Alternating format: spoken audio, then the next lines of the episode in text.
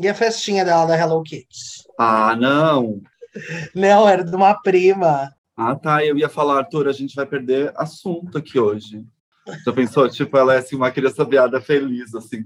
Tem uma história de bullying? Não, era ótimo. E você foi reprimida? Não. Não. Ah, então tá. Esse foi o Arthur, gente. Muito obrigada. então tá, já jogamos conversa fora aqui. Provavelmente rola um prólogo. A gente tem uma vinheta maravilhosa que vai entrar daqui a pouquinho. Então podemos começar? E aí, criançada viada, criançada adulta, criançada hétera do Brasil e de outros lugares do mundo, porque sim, a gente sabe que tem gente assistindo em outros lugares, porque uma das coisas desse contexto virtual que a gente está vivendo é que tem muita gente uh, de outros lugares que estão podendo fazer parte desses, dessas outras plateias. Eu sou Daniel Oliveto e esse é o Criança Viada Show, porque sim, a gente precisa falar do assunto e por que não a gente não volta mais pro armário. Criança viada, criança viada, criança viada, criança viada, Nós estamos disponíveis no YouTube, no Spotify, então você pode ver a gente aqui, admirar nossa beleza, dar risada com a gente, ficar um pouco mais pertinho, ou você pode ficar pertinho também de outras maneiras. Você pode ouvir a gente no Spotify é, enquanto você está lavando uma louça, fazendo uma faxina, ou mesmo na hora de dormir, para desligar um pouco é, desse tanto de notícia ruim que a gente está tendo todo dia. Tá bem? Uh, a gente vai falar de arte, de infância, de memória, de dublar umas músicas com uma toalha enrolada no cabelo, mas vamos falar também de bullying, de traumas e de outras coisas que foram de outras memórias uh, não tão agradáveis da nossa infância e, sobretudo, no recorte aqui desse uh, projeto, a gente vai falar um pouco sobre como a arte representou uma forma para essas crianças viadas descobrirem uma forma de ser quem elas querem, quem elas precisam ser. E aí, viado? A criança viada do nosso episódio de hoje, ela veio do oeste catarinense, desbravando o sertão para a Ilha da Magia. Ele é ator, educador, eu vou até colar porque ele é multitask, é, agitador cultural, educador, clown queen, pesquisador, podcaster, produtor, sócia majoritária da Bafo Cultural e há rumores de que ele começou a carreira muito jovem. Sim, estamos falando com uma criança viada e uma criança viada mirim, um talento mirim do teatro e da arte catarinense. Eu estou aqui com Arthur Rogoski Gomes, a.k.a. Suzaninha. Bem-vindo, amor. E aí, gatinha, Miss Bumbum, eu tô aqui piscando, mas é o que temos para hoje, é assim que a gente vai estar tá trabalhando. Guria, que prazer inenarrável estar aqui com a senhora e com todas essas colegas que estão nos acompanhando. Eu fico extremamente lisonjeada, né, principalmente pela temática que a gente vai estar tá debatendo aqui hoje, mas por saber que as nossas infâncias dissidentes, né, e os nossos corpos abjetos nessa sociedade careta e retrógrada, tem espaço de existência e esse espaço se chama a arte e a cultura, né? Acho que é bem importante a gente ressaltar que o lugar nosso de sobrevivência enquanto crianças viadas, enquanto corpos estranhos, sempre foi o espaço da arte, né? Não sei assim, eu me encontrei muito no teatro, pequenininha, lá no oeste catarinense, em Chapecó, já batia o meu bom tamanco nos cursos de teatro oferecidos pela prefeitura, e como uma boa bichinha do interior, Guria, ela queria conhecer os bafos da vida, e o teatro me potencializou muita coisa, então estou bem ansiosa para esse nosso papinho de hoje. Maravilha, maravilha. Eu também estou bem feliz que você está aqui. A gente vai primeiro fazer um mergulho lá na infância e lembrar algumas histórias lá do, do, do dos primórdios da criança viada, no nosso primeiro quadro, que chama Bambi Baby. Uh, Vamos lá. Tô pronta, aqui. até urinada aqui.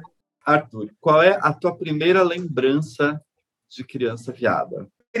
A minha primeira, olha, eu acho que foi quando a bicha nasceu, né?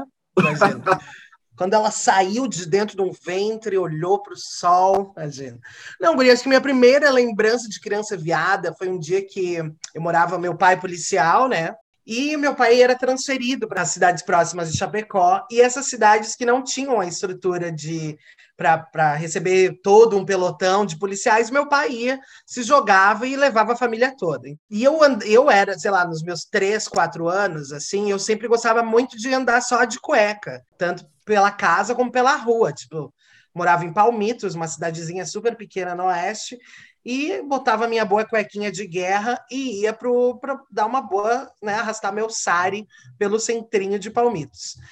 E aí eu lembro uma vez que eu estava contando, cheguei da rua e estava contando alguma coisa para minha mãe, assim, e aí comecei a falar alguma coisa para ela e com uns, uns, bons trejeitos, né, que a gente vai construindo. Guria, aí fiz uma boa mão desmunhecada, né, que é um tabuzão, aí já virou clichê da piada, né, da heteronorma fazer assim. Né? Então, essa mãozinha virada para baixo tem toda uma, um, uma subjetividade aí que a heteronorma se apropriou para nos taxar enquanto bichas afeminadas. E a minha mãe olhou para aquela mãozinha daquela criaturinha pequena, gorda, branquelinha, lá afeminadinha, guria em palmitos, e falou: Não faz essa mão. E aquilo me veio muito na cabeça, assim, eu falei, por que, que, será que eu não posso fazer essa mão? Eu quero, essa é a minha mão. Eu né, agi naturalmente aqui, botei uma boa mãozinha desmunhecada e a minha mãe veio com essa repressão, assim. Então aquilo ficou muito na minha cabeça, assim. Acho que ali foi o, o estopim para tudo que eu sou hoje também, sabe? Quantos anos você tinha, mais ou menos, nessa, nessa sua Por eu acho que eu tinha um, Eu acho que eu tinha uns três, quatro anos, assim. É, eu vou abrir um pequeno parênteses. Eu sei que esse primeiro bloco é sobre memórias de infância, mas hoje eu estou aqui com uma pessoa que estuda esse, essa noção, esse conceito, né? Então, é óbvio que eu vou aproveitar o convidado, não vou perder a oportunidade da gente dar uma surra de verbete aqui, poder compartilhar um pouco essa noção, esse conceito de criança viada. Queria entender um pouco é, o que, que configura essa noção, né, de criança viada, de onde que vem essa referência. É interessantíssima essa tua pergunta, até porque é, é, muito Brasilis, né? É muito Brasil essa identificação de criança viada. A gente tem, é, dentro das teorias de gênero e sexualidade, né, esse diálogo com a teoria queer, que é uma teoria que vem do, dos Estados Unidos, né, através do movimento é, contra a estigmatização de pessoas com HIV e AIDS, né, que eram chamadas de queer. E aí o movimento social, então, se apropria desse termo e se coloca, então, enquanto queer, né? Somos queer.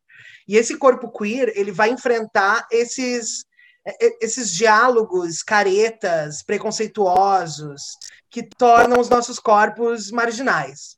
E aí surge o Queer Nation, que é esse lugar do movimento social norte-americano para bater de frente então contra esse estigma do HIV e AIDS. No Brasil, a teoria queer ela vem pela universidade né, diferente do lugar da, do movimento social, adentra esse diálogo da teoria queer através do espaço acadêmico. Então, muito se questiona no movimento LGBTQIA+, mesmo esse lugar do queer, né? Ah, LGBTQIA+, LGBTIA+, LGBTI, qual que é essa sigla, né? O queer, ele entra nesse lugar então, tem muitos, muitos pesquisadores, pesquisadoras que colocam o queer enquanto uma viagem, né? Esse queer que viaja, essa teoria que viaja e que ela é ressignificada nos lugares, nos países, nos territórios. E aí que a gente tem esses corpos queers, esses corpos abjetos. Aqui, propriamente dito, nós temos a travesti, né? Esse corpo travesti também, que, que é um corpo abjeto, que por muito tempo foi utilizado a terminologia travesti de forma pejorativa.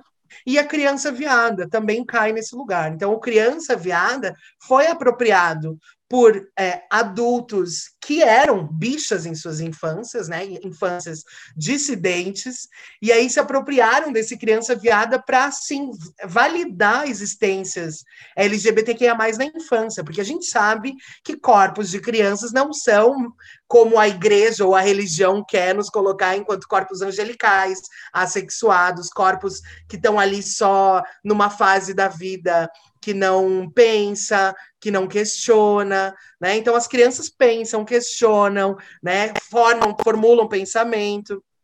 E a criança viada é um corpo que a gente precisa falar sempre para resgatar essas infâncias que existem e que são negligenciadas, né? Quantas vezes a gente na nossa infância já passou por, como esse caso que eu falei da minha mãe, trazendo um, um recorte bem específico para o meu corpo que eu não poderia agir né? Sendo que meu corpo mostrou essa mão desmunhecada de uma forma natural e construída nesse sentido a partir da, do que eu queria ser, né?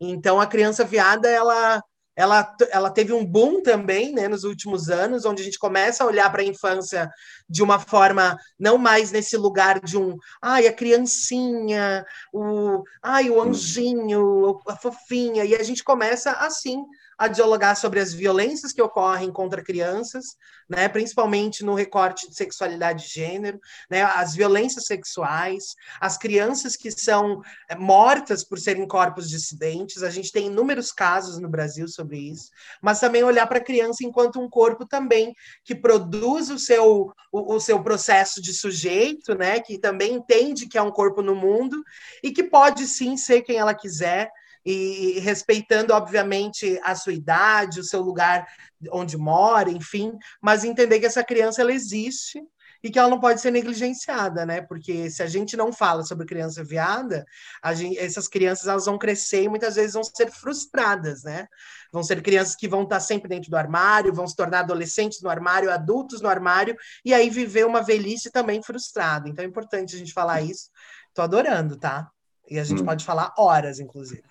Então, uma das questões aí que eu acho que é uma das tensões que existe em relação a esse termo, né, criança viada, é porque é, e uma das coisas que faz com que haja toda uma polêmica em torno dessa noção é essa ideia de que a gente está sexualizando a criança nesse sentido, né, de que ai, estão é, pervertendo essa imagem angelical da criança, como se a gente não manifestasse é, essas dimensões de, de, de, de sexualidade ou de, é, como o Renato falou aqui no outro episódio, de um, de um olhar estético sobre o corpo, né? E, e uma outra tensão que eu acho que é importante da gente notar aqui é que não necessariamente uma criança viada, uma criança que manifesta é, essas coisas que não são tidas como a norma do que se espera do menino, isso não quer dizer que essa criança vai ser se tornar um adulto gay, né? Que enfim essa é uma outra uma outra questão assim que, que acho que como a gente está começando a discutir esses assuntos agora assim né de uma, uma maneira mais ampla é, é, essa tensão eu acho que ela é bastante delicada. E uma das coisas que eu fico pensando é em que momento a gente lá enquanto está se expressando a gente entende que a gente é gay ou não. Como que acontece essas etapas aí na, na infância da criança viada Arthur Guria, eu acho que assim a infância dessas crianças dissidentes é, cai tanto nesse tabuzão, né, e nesses nesses diálogos tão violentos sobre discutir sexualidade de gênero nas escolas, ou abordar a temática da criança viada ou das crianças em dissidência, porque a, a, a, é a única esperança da perpetuação da heteronorma é a criança. Né? A velhice ela já não vai mais trazer algo para a heteronorma, no sentido de perpetuar a espécie. Mas a criança ela vai estar tá ali é, num processo de se tornar né, um, um, um adulto, um adolescente, né? Então ela está nesse caminhar, nesse processo é, biológico do corpo, né? Que é se espera sempre que é o, né, o, o nascer, crescer e morrer. Então, para a heterocisnorma, falar sobre um corpo de uma criança que é dissidente não é produtivo para essa perpetuação. Né? Então, se você pega, por exemplo, a exposição da Bia Leite, né, a criança viada, que foi que, que esteve no Queer Museu, né? E essa exposição foi tão atacada pelo, por grupos fascistas, por grupos retrógrados, porque dizia, né, mostrava esses corpos de crianças em dissidência. E aí quando a gente percebe que pegando um exemplo mais de mim, né, que cresço numa família majoritariamente masculina, viril, né, onde a única figura feminina era minha mãe. Então, é, esse espaço da criado em cima do meu corpo também, enquanto uma criança viada, é uma expectativa para que eu colabore com aquele, com, aquele, com os mecanismos da, da, da instituição da heterocisnorma dentro da minha casa, né? Porque eu não poderia, o filho mais novo, né? Eu precisava entregar netos, eu precisava trazer então uma nora para dentro de casa, enquanto os meus irmãos estavam trazendo, né? Enquanto meu irmão já estava sendo pai, eu estava ali dentro da casa dos pais terminando o ensino fundamental. Então, esse, essas cobranças acerca do corpo da criança viada, pegando mais específico a mim, sempre me eh, sempre eh, trouxeram os questionamentos do tipo, mas eu, não é isso que eu quero para mim, né? Não é esse lugar que me faz bem. Não quero estar tá aqui também enquanto essa, esse mais um corpo que vai estar tá reproduzindo to, toda a violência que o meu pai, sei lá, agia contra a minha mãe diante do machismo, ou os meus irmãos, né, agiam com as suas namoradas, assim. Não era esse lugar que me confortava. Então eu sempre estava do lado da minha mãe. Né? Eu sempre me aproximava mais da pauta de ficar né, na, na, bar, na barra da saia, como as crianças né, bichas ou dissidentes são taxadas. É aquela criança sempre a mais nova que ficou na saia da mãe. Então, eu vejo que ser esse corpo de uma criança viada que vem do interior com pai policial, né, numa família majoritariamente masculina, viril, é também uma responsabilidade social, sabe? Para entender que aquele, aquela instituição familiar foi um lugar de passagem e também não quero estar tá reproduzindo esses, essas mesmas ações ou é, essas violências que a heterocisnorma nos co coloca sobre os nossos corpos. Porque não é fácil ser uma criança viada, independente da família que ocupa. Por mais que ai, tenha aquele, aquele apoio familiar. A gente sabe que a gente sofre sozinha, né? A gente sofre por antecipação, porque a sociedade quer que a gente sofra. A sociedade quer que a gente não seja esse corpo dissidente da norma. Então, é muito importante que a gente possa pensar nesses corpos que são dissidentes, existem, né, constituem família ou não, trabalham em diferentes lugares, vivem suas vidas de forma a, a reconstruir todas essas, essas violências que são postas aos nossos corpos.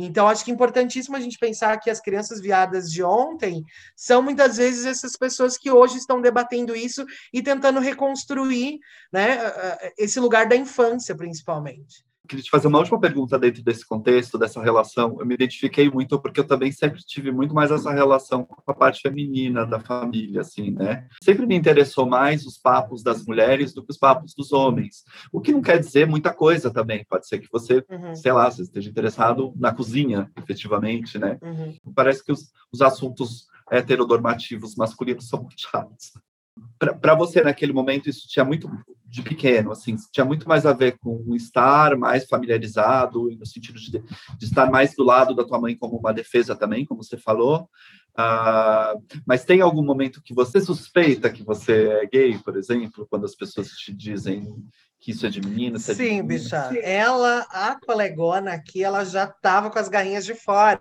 porque era isso. Como tinha um espaço construído para minha masculinidade, para minha virilidade, desde as roupas dos meus irmãos, dos brinquedos, dos papos à mesa, do próprio do próprio corpo da minha mãe dentro ali da família, sabe? Que era esse corpo que servia, que limpava, que recolhia, que nanã. Então, eu, eu não me encaixava nesse lugar dessa reprodução de violência, não me encaixava.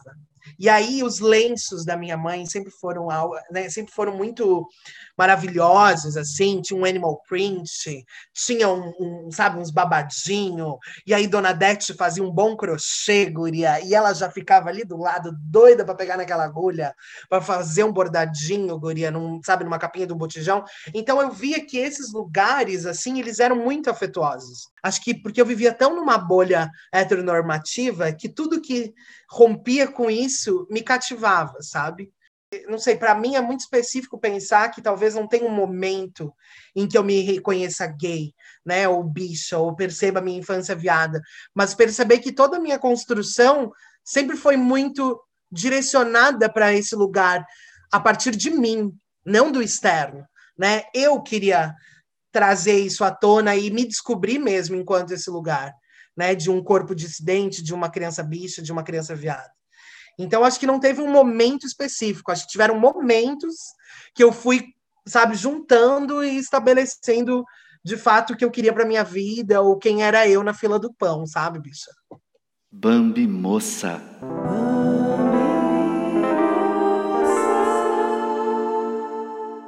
Para a minha geração, vou até tentar atualizar um pouco, mas para as pessoas da minha geração, eu tenho 41 anos, né? Uh, é quase impossível falar em adolescência sem falar no fantasma do bullying. Assim, na época a gente não falava tanto, não, não se usava esse termo e acho que se falava muito pouco uh, na escola, né? Uh, tem alguma história de bullying assim da, é, que, que tenha te marcado ou algumas e, que tipo de que se, se você sofreu bullying, que níveis assim de agressão ocorreram? Ah, na escola, a escola é sempre um campo muito minado, né? escola para qualquer criança viada ou para qualquer corpo LGBTQIA+, sempre foi um espaço e, e, continua sendo um lugar inseguro, assim, né? Mas eu lembro que, por eu ter começado no teatro muito cedo, é, acho que a gente vai se encontrando, né? O teatro tem essa coisa de, de ser uma arte do encontro mesmo, né? Não só com outros colegas, mas consigo. E aí, esse, esse corpo afeminado, esse corpo gordo, esse corpo dessa criança que era já todo elemento de chacota, porque se não fosse pela minha feminilidade, seria pela, pelo meu peso, né? É, então a gente vai meio que criando essas cascas, assim, né? Obviamente, isso não quer dizer que não dói. É tipo, né? Esse lugar que é Priscila Rainha do Deserto, a gente esquece que dói, mas dói, né? Continua doendo, assim. Então, eu lembro que eu me envolvia com muitas, muitas ações na escola, né? De aula de yoga que tinha na minha escola, era um colégio público em Chapecó, mas aí tinha os colegas que ah, queriam fazer projeto e faziam. Então, participava das aulas de teatro na escola também, e aí tinha esse. É, eu participava dos grupos de das discussões dos estudantes lá do Oeste, então essas representações de turma, eu sempre estava me metendo nesses lugares, assim, sabe? Adorava. Ai, não sei o que, a bicha se metia para estar tá ali no babado. E aí esse, esse lugar, eu fui ocupando lugares também, sabe? Porque essas violências elas aconteciam, ou porque eu não queria jogar futebol, ou sempre quando eu ia jogar futebol me colocavam no gol porque eu era maior, era mais, né, era gordo, então esse lugar da defesa nos olhos ali seria melhor, mas era só uma violência para eles ficarem me chutando bola. Aí eu queria também dançar no, no, na educação física, então eu sempre levava um CDzinho de Ruge, um CDzinho de Bros, um CDzinho de, de RBD, sabe? Um CDzinho de Floribela, da época dela. Então levava e ficava lá dançando com as colegas. E aí você começa a perceber que essas violências, muitas vezes, elas são por quê? Ah, porque eu tô próximo da menina que o, o outro guri queria ficar. Então, eles começam a trazer todas essas, essas demandas para cima de uma forma tão bizarra de ah, empurrar no intervalo, né? De querer. Eles faziam umas coisas na, na, na minha escola que era tipo ficar puxando os meus mamilos. Porque, como eu era uma criança gorda e tinha os mamilos saltados, eles ficavam, os guris ficavam puxando minhas tetas. Eu lembro muito disso também. E aí a gente vai criando essa casca, né? A gente vai criando essa casca, vai criando essa casca. E aí a gente começa a perceber que também tem um coleguinha que é bicha, sabe? Que também percebe que tu é um tu, tu já é uma bichinha afrontosa, então essa aquela bichinha que é menos afrontosa já colava com você sabe? Aí tinha outra, a sapatãozinha também, que já tinha um bom cabelo raspado do lado, que também já colava. Então você vai montando bonde, né? Eu fui montando um bonde dentro da escola. Então essas violências, elas se tornavam compartilhadas. A gente compartilhava a violência e a gente ia criando esse, esse corpo muito maior para defender contra essas violências que eram institucionalizadas, porque se reclamava na direção falava que era para se comportar, né, para se portar de forma mais, mais tranquila. Mas eu acho que essa violência maior, mesmo institucionalizada, veio agora na fase adulta, sabe? Porque a gente tem um olho mais atento, né? E porque essa violência contra os corpos hoje em dia está legitimado pelo governo, né? Então, eu sou uma eu fui uma criança viada no governo Lula petismo, meu amor né? Então eram outros, outros poréns. Eu fui uma criança viada no começo do governo Collor, amor. Tipo assim, pós-Sarney. É, é, é, fiquei pensando numa coisa aqui que eu não sei se é de geração é, ou se é de azar, é, eu, não, eu não consegui montar bonde com ninguém, assim, na escola. Lógico, eu também me- eu, eu fazia o, o, o personagem heteronormativo, assim, eu fazia o engraçadão. Daniel virou engraçadão para disfarçar, né, aquela armadura que a gente cria de um jeito ou de outro. Então, eu, o que eu fiquei pensando aqui, tinha um menino na escola que chamava Norberto, que ele era, assim, um, um gay muito, muito, muito feminino. Ele não tentava disfarçar, talvez ele estivesse no outro ponto do, do, do, do alto, da autopercepção dele, que ele já entendia que ele era gay e que ele não via um problema. Eu fico fazendo mil leituras do que poderia ter sido, mas eu tenho uma culpa enorme de nunca ter defendido o Norberto, de nunca ter me aliado, entendeu? Porque, tipo, eu, ele era, vamos dizer assim, eu apanhava menos por, por causa dele, porque ele era o mais afeminado. Bicha, mas isso era o quê? 1930, gay? Pra que 1931? ficar resgatando culpa, bicha? Porque também tem esse lugar, Dani, de entender que as discussões sobre sexualidade e gênero são muito recentes. Sim. né? E, e recentes num nível assim absurdo. Tanto hoje tem pessoas que não sabem diferenciar orientação sexual e identidade de gênero, né? E essa culpa, quem tem que carregar não somos nós que fomos violentados, que apanhamos, que fomos agredidos. Quem tem que carregar a culpa por vivermos num país onde mais mata LGBTQIA no mundo, ou a culpa a nossa mana trans que foi morta, ou a culpa pela nossa mana que não conseguiu emprego porque era super afeminada, é a heterocisnorma. Essa culpa a gente não tem que carregar. Né? Eu, eu, eu também fico pensando nesse lugar da escola, assim, né? de como esse espaço violento nos impossibilitou de fazer rede, de certa forma, sabe? Rede entre as nossas. Porque sim, a gente era educado para tretar entre as nossas. Até hoje, né, se espera que a comunidade LGBTQIA+, não seja unida. Né? Quem dirá isso anos 90, anos 2000. Imagina, no interior, no meio do, sabe, onde perderam as, onde a Cher perdeu as botas, né? Então, eu acho que essa culpa é algo que a gente não deve carregar. Tem uma dúvida que eu tenho, gente. Você beijou menino na escola? Você é bem discreta. Eu beijei, beijei, cheguei a beijar, mas não nos, não muito cedo, assim, Sim, com, sim. sei lá, uns meus oito, nove anos. Mas, tipo, ai, selinhozinho. Ah, tá. Não, não. Eu digo de- no período da adolescência. No terceirão, terceirão, aí a é, bicha, por ali. a bicha Já tava deitou. nativa. É. Arrasou. Bom, então tem esperança para a próxima geração, tá vendo? Porque a minha geração, da minha, eu tô achando que todo mundo da minha geração não beijava, tá, gente? Me deixa ficar com essa, com essa impressão para eu me sentir um pouco melhor. É, porque eu no, eu no meu terceirão, né, no ensino médio já, que era um, era um adolescente, né, eu tinha, sei lá, 14, 15, 16, 17 anos, eu fazia, estudava de manhã na escola, à tarde trabalhava na rádio e à noite fazia pré-vestibular. Então eu- já estava num frequentando outros espaços para além da escola, né? Tava, sei lá, participando de eventos, é, apresentando eventos, já tinha um outro diálogo para além do espaço escolar. Então, na escola, assim, eu, eu dei uns beijinhos, mas foi, tipo, muito breve, foi uma coisinha, tipo, ah, vamos ali ver qual é. E aí, no, no, isso no segundo ano, segundo ano do ensino médio. No terceirão, que aí a, a bicha já, já foi conhecendo mais os bafos, entendeu? Já foi se hidratando, já foi dando um, um bom, um bom, uma bitoquinha aqui, uma bitoquinha ali.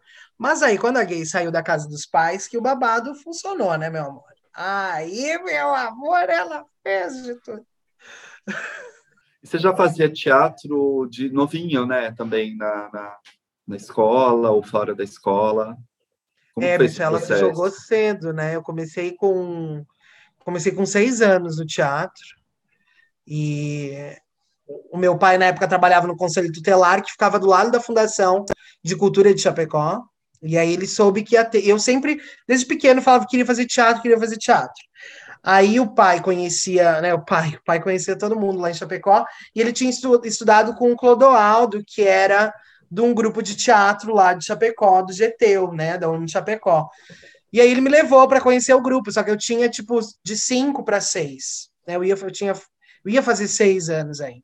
Então eu era muito novo e não, não rolou participar do grupo. Então meu primeiro não ali já foi de cara, foi maravilhoso. Que aí a gente aprende que o teatro não é fácil.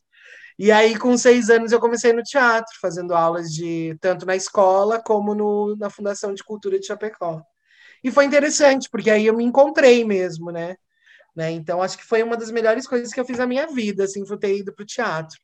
Faria tudo de novo e mais um pouco, e acho que o teatro sempre foi um espaço que me legitimou, sabe? Enquanto criação, enquanto estar, enquanto pensar, assim.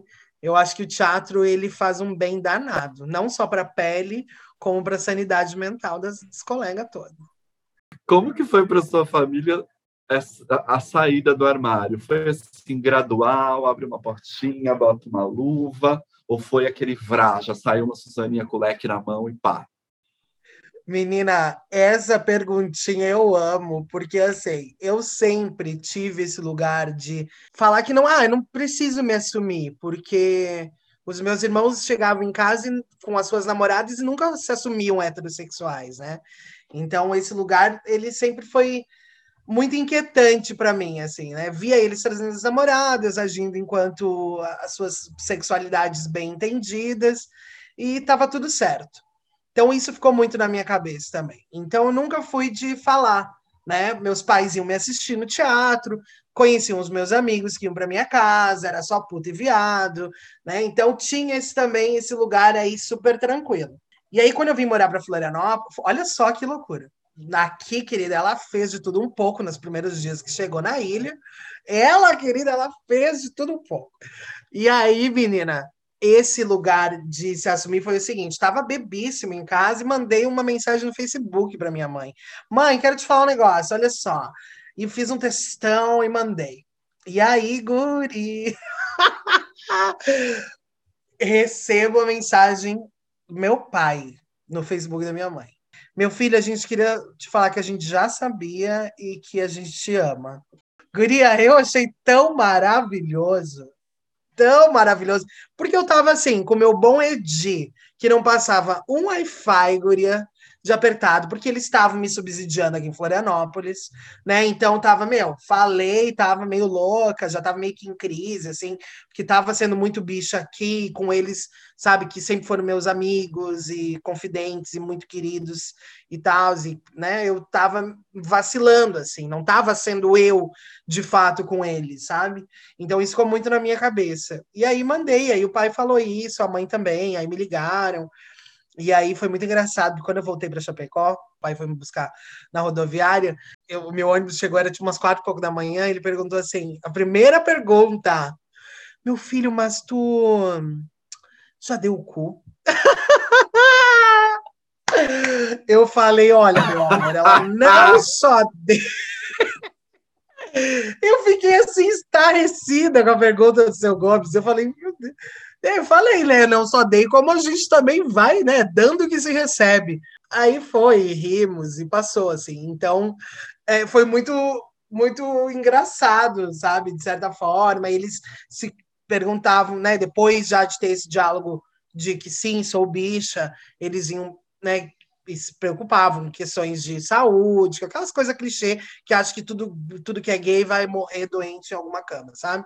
Então, isso também fui trabalhando com eles uma educação sexual, né, acerca das violências, tanto que minha mãe passava dentro de casa, né? A gente foi construindo um diálogo para além da minha sexualidade.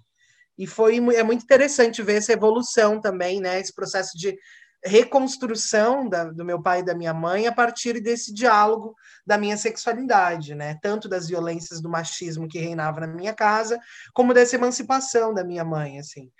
Mas acho que foi não só, acho que reitero, né? Não foi só um, um alívio, um bem-estar para mim, mas também para eles, assim. Acho que é doloroso esse processo de, de se assumir publicamente, né? Nunca é fácil mas eu acho que a gente tem que entender que sozinhas a gente nunca está, assim. Seja às vezes as famílias não aceitam, né? Isso é mais comum do que a gente imagina, mas a gente sempre vai ter alguém do nosso lado que vai estar nos apoiando. Então, né, se as pessoas estão ouvindo isso e são pessoas LGBTQIA+, que estão no armário, ou que não sabem como contar para as famílias, espera o momento certo. Acho que sempre tem um momento certo, mas tenta sempre estar tá bem consigo mesmo, consigo mesma, e saber que sozinhas não estamos. Acho que isso é o mais importante, assim. Porque não vale a gente se assumir para para ser aceita pelos outros se a gente não se aceita, né?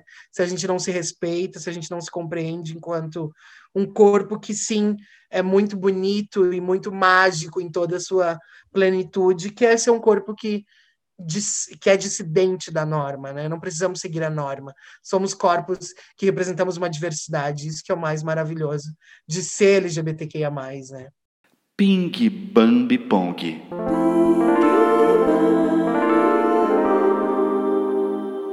Qual era a música da criança viada? Ai, ragatanga, ragatanga. Olha lá quem vem virando esquina, vem Diego. E aí tinha todo um ombro que a bicha já mexia, fazia uma mão. Ragatanga, ruge. O crush da criança viada. Guria, como eu sou uma geraçãozinha mais, mais jovem, assim, mas a minha, o meu crush, sem dúvida, era Zac Efron. Sabe que tá um boizão hoje, Guria? Deus que ajude. É, o que, que a criança viada queria ser quando crescesse? Ai, Guria, ela queria ser uma boa diva de cinema, sabe? O que, que a criança viada não pôde ganhar de Natal? Ai, eu acho que a, a Melissa da, da Sandy, que eu queria muito. também tinha o tênis da Sandy, que era lindo, que tinha uma, uma solinha de gel, que era o meu sonho de consumo, e só mais um, que era sapato, né? A bicha gostava de sapato, que era o tênis da Floribela, que eu achava tão bonito. Quem protegeu a criança viada? Mamãe, mamãe protegeu a criança viada em alguns momentos, assim. Em alguns momentos, Dona Dete deu uma protegidinha nessa criança viada, mas a criança viada também protegeu ela mesma, sabe? Ela não dava o braço a torcer, assim. Ela sabia onde ela estava se metendo, ela sabia observar bem as pessoas e fazer suas estratégias de guerrilha. Por último, quem que era a inspiração da criança viada na vida real? Ai, Guria, eu acho, acho não, tenho certeza que foi muito também essas figuras femininas que fui cruzando na vida, assim, né? Tanto a figura da minha mãe, que não só foi essa inspiração para a criança viada, como também para as minhas construções de personagem, como a minha drag, né? Tem muito dessa, dessa Dona Dete aí nisso. Mas também Lady Gaga foi uma boa inspiração, porque é, acho que a Lady Gaga, né? Eu sou meio cadelinha, assim, de Lady Gaga até hoje, mas foi uma sei lá, uma das primeiras músicas que eu ouvi que era tipo Born This Way, né? Foi Born This Way. Eu não entendi inglês, então eu cantava, mas eu sentia que aquela música tinha alguma relação boa. E aí depois quando eu entendi a letra, eu, né, compreendi ainda mais, então foi um abrir alas para essa existência bicha também através do pop norte-americano com Lady Gaga. Mas também essas figuras, né, tanto da minha mãe, acho que algumas professoras, professoras do teatro, acho que sempre figuras femininas, assim, me deram muito inspiração, mas também esse lugar de entender que, que a gente pode ressignificar uh, o nosso corpo enquanto um mero saco de pancadas, sabe? É, a gente sempre foi muito viol, viola, violadas e violentadas, tanto enquanto crianças afeminadas, mas também enquanto né, mulheres e essa, essa sociedade machista é bizarro contra o, contra o corpo que é afeminado, né? Acho que o problema da, da criança não é ela ser uma criança gay, mas ser uma criança afeminada, né? Bambi mulher. Queria falar um pouco sobre a vida adulta agora. Uh, de que maneira a ser uma pessoa LGBTQIA+, se transforma numa questão aí no teu trabalho, né? Quando isso começa a virar um objeto, seja na pesquisa ou mesmo no, no teu processo, né? Da Suzaninha, é, como que isso chega, na, no, em que momento isso chega na tua vida? Ah, eu acho que tiveram alguns momentos bem específicos também desse encontro com a, com a potência que é dialogar a sexualidade de gênero, né, mas também em entender a cultura LGBTQIA+, né, entender que existe uma cultura LGBTQIA+, e que é um espaço interessantíssimo de acolhimento, né, de suporte para diversas demandas que a gente não encontra em outros espaços, assim. É, é, é isso. Depois de ter essa aproximação com a academia, de entender, é, né, de ler muito, de conhecer outras vivências, vivências de outros lugares, né, de diferentes modos, é, mas também esse lugar das violências, né? Acho que as violências elas dizem muito sobre uh, para onde a gente corre, o que a gente faz. E aí eu e meu companheiro Thomas a gente já passou por algumas violências, né? De apanhamos mesmo, né? Fomos violentados, agredidos, né? Sofremos essas negligências na rua. E aí a gente começa a entender cada vez mais o lugar que a gente quer ocupar também, sabe? Através da nossa dor, a nossa, o nosso grito de socorro, ele serve como alguém vai ouvir em algum momento, sabe?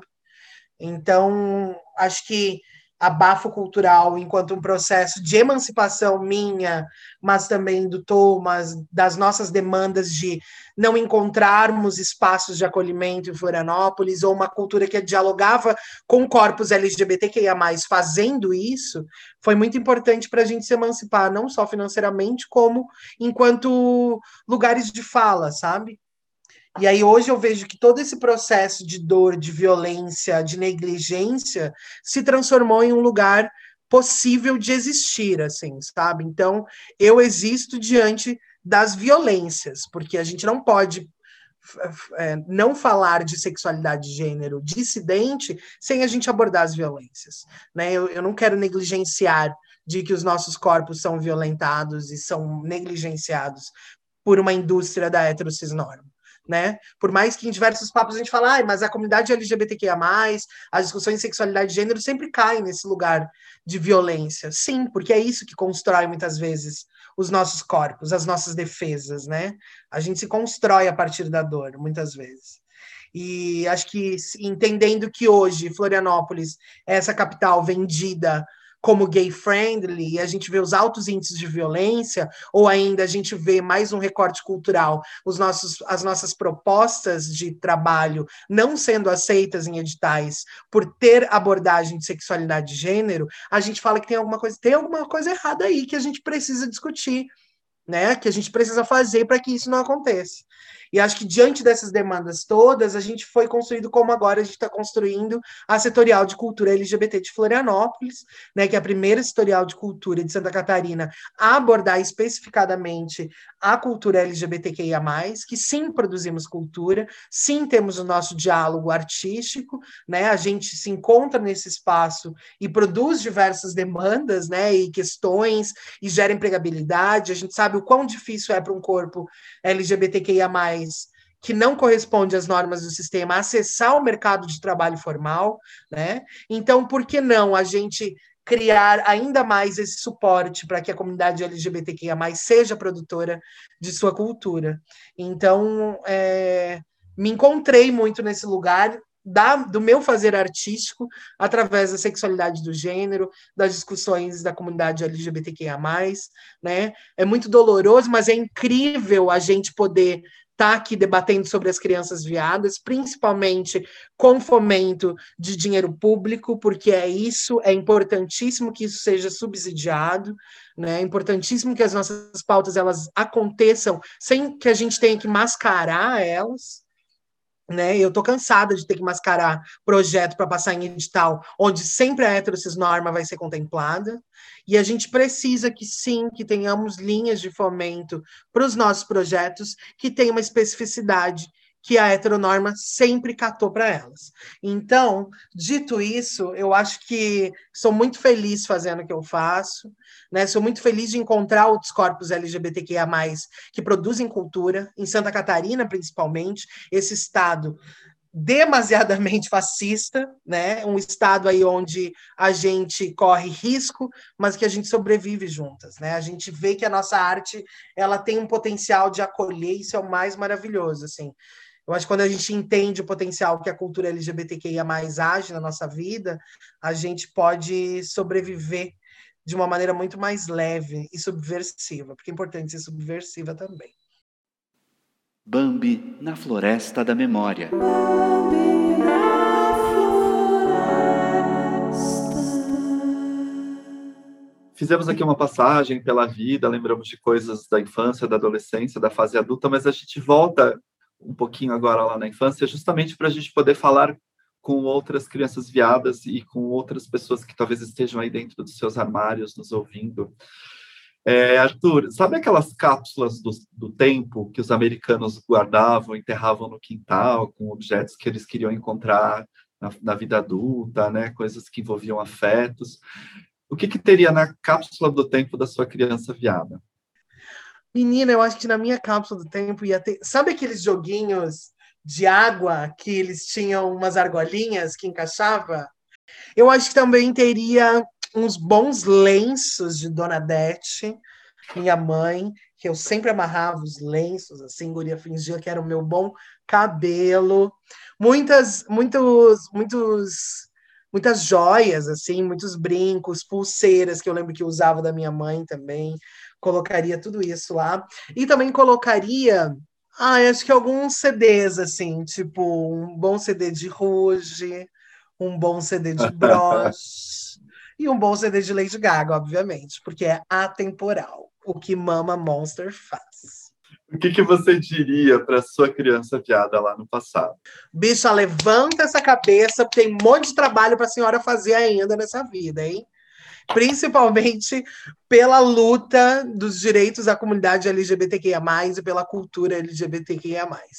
Tem muito caminho ainda, tem muito perrengue que a senhora vai passar, tá? A senhora vai desacreditar da senhora em algum momento, mas a senhora vai botar uma peruca nessa sua cabeça ou um nariz de palhaço e você vai se sentir maravilhosa, aplaudida, amada pelo seu público, porque a senhora vai ter discurso e vai ter ação também.